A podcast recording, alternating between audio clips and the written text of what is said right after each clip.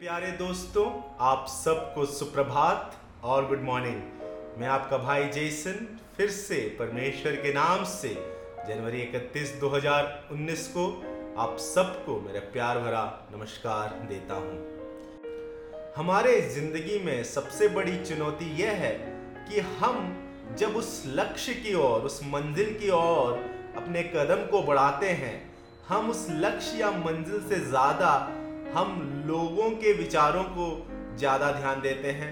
लोग क्या सोचेंगे, लोग क्या कहेंगे, और वहाँ हम कई बार चूक जाते हैं।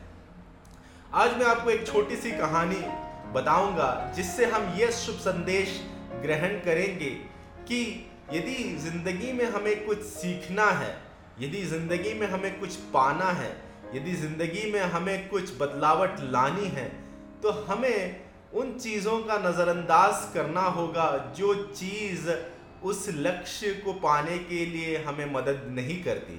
ये कहानी दो दोस्तों की है। आठ साल की उम्र के दो लड़के, जिनका नाम था सोनू और मोनू।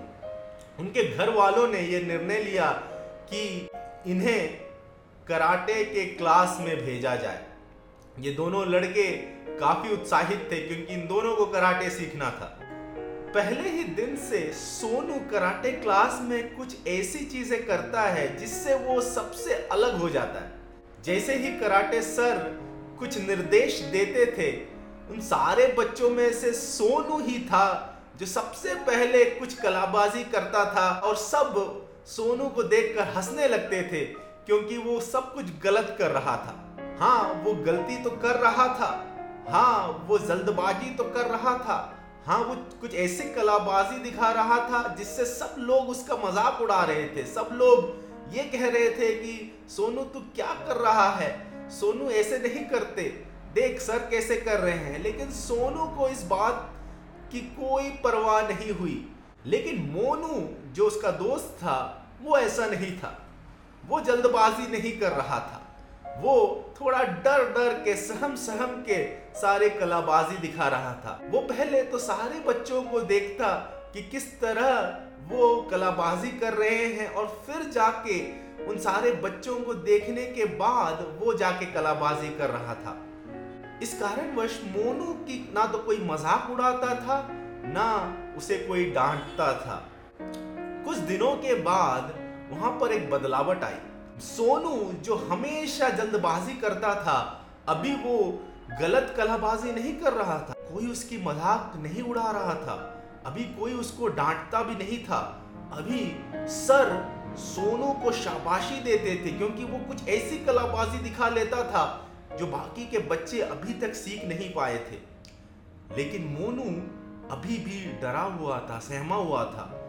वो ये देखता कि शायद कोई उस पर हंस तो नहीं रहा।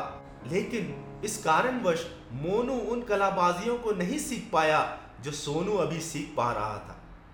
और थोड़े ही दिनों के बाद सोनू इतना निपुण हो गया कि वो कराटे के सारे बेल्ट उसने हासिल कर दिए, लेकिन मोनू अभी भी वहीं का वहीं था, क्योंकि वो डरा हुआ था, वो सहमा हुआ था।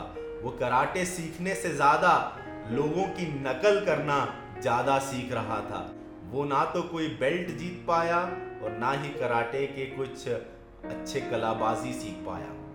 इस छोटी सी कहानी से हम बहुत कुछ सीख सकते हैं। हम भी अपने जीवन में कहीं ना कहीं सोनू या मोनू की तरह हैं। हाँ हमारे जीवन में कई लक्ष्य हैं। हम कई चीज़ों को हासिल करना चाहते हैं, लेकिन हम कई बार मोनू की तरह डरे हुए, सहमे हुए उस लक्ष्य को देखने से ज़्यादा हम लोगों को देखते हैं और ये सोचते हैं कि लोग क्या कहेंगे। क्या लोग मेरा मज़ाक उड़ाएँगे? क्या लोग मुझे शाबाशी देंगे? हम लोगों के उन चीज़ों में ज़्यादा ध्यान देते हैं और ना कि उस लक्ष्य को, उस मंजिल को जहाँ पर हम पहुँच सकते हैं। आज मैं ये आपको शुभ संदेश देना चाहूँगा कि हमें भीड़ में खो नहीं जाना, लेकिन भीड़ में इस तरह खड़ा होना है कि लोग हमें पहचाने और ये जान जाए कि हम कौन हैं। आज से 2000 साल पहले यीशु मसीह जब इस दुनिया में आया था और वो शुभ संदेश को लेके आया था कि जो कोई भी उस पर विश्वास करेगा, वो नाश ना होगा, वरन अनंत जीवन पाएगा। जब यीशु मसीह ने 30 साल की उम्र में अपनी सेवकाई शुरू की, उसने ये शुभ संदेश सबको बताया। शुरू में सब लोगों ने उसे नजरअंदाज की।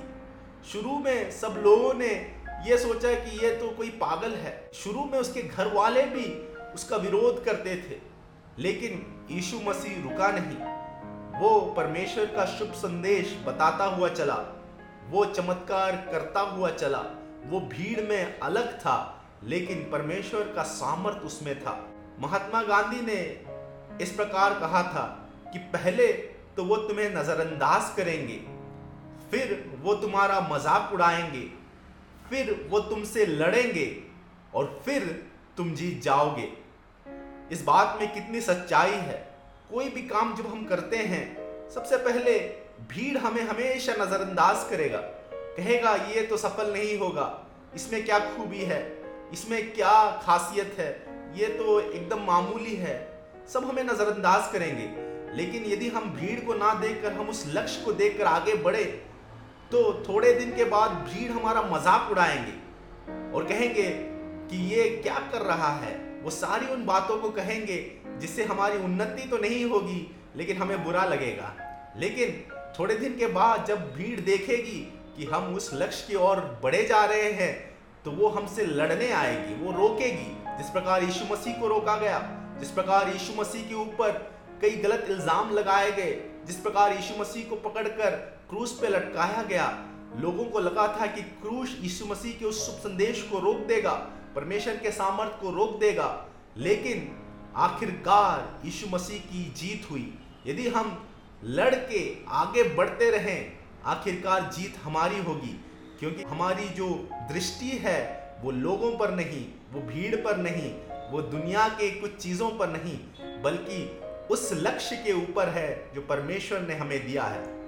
आज मैं आपको ये शुभ संदेश बताना चाहूँगा कि यदि आपके जीवन में कोई लक्ष्य है, कोई निर्णय आपने लिया है और आप उसमें आगे बढ़ना चाहते हैं, मैं आपसे कहना चाहूँगा, आप भीड़ को ना देखें। हाँ शायद वो आपको नजरअंदाज कर रहे हैं, शायद वो आपकी मज़ाक उड़ा रहे हैं, लेकिन आप कुछ करें, गलती होगी, लेकिन उसमें से सीखें, सोनू की तरह आगे बढ़ते रहें। आप शायद उन कलाबाजियों को जीवन में सीख लेंगे जो बाकी के लोग डर के कारण, शर्म के कारण अब तक सीख नहीं पाए हैं। आखिरकार जीत आपकी ही होगी। आखिरकार भीड़ आपको देखकर कहेगा हाँ ये वो व्यक्ति है जिसने कुछ बदलावट लाई है। क्यों ना हम आज उस यीशु मसीह की ओर देखकर हम प्रार्थना करें और ये विश्वास करें कि उसने हमारे जीवन में जो लक्ष्य दिया है हम उसकी ओर देखकर हम उस लक्ष्य को हासिल करेंगे और हम दुनिया में एक बदलावट लाएँगे। क्यों ना हम एक छोटी सी प्रार्थना करें। हमारे स्वर्गीय पिता परमेश्वर, हम आपका धन्यवाद करते हैं। जनवरी इकतीस 2019 ये जो नया दिन आपने हमें तोहफे के रूप में दिया है, परमेश्वर, इस दिन में हम ये निर्णय लेते हैं परमेश्वर कि हम भीड़ को नहीं देखेंगे, हम भीड़ में एक बदलावट बनकर हम आगे बढ़ेंगे परमेश्वर।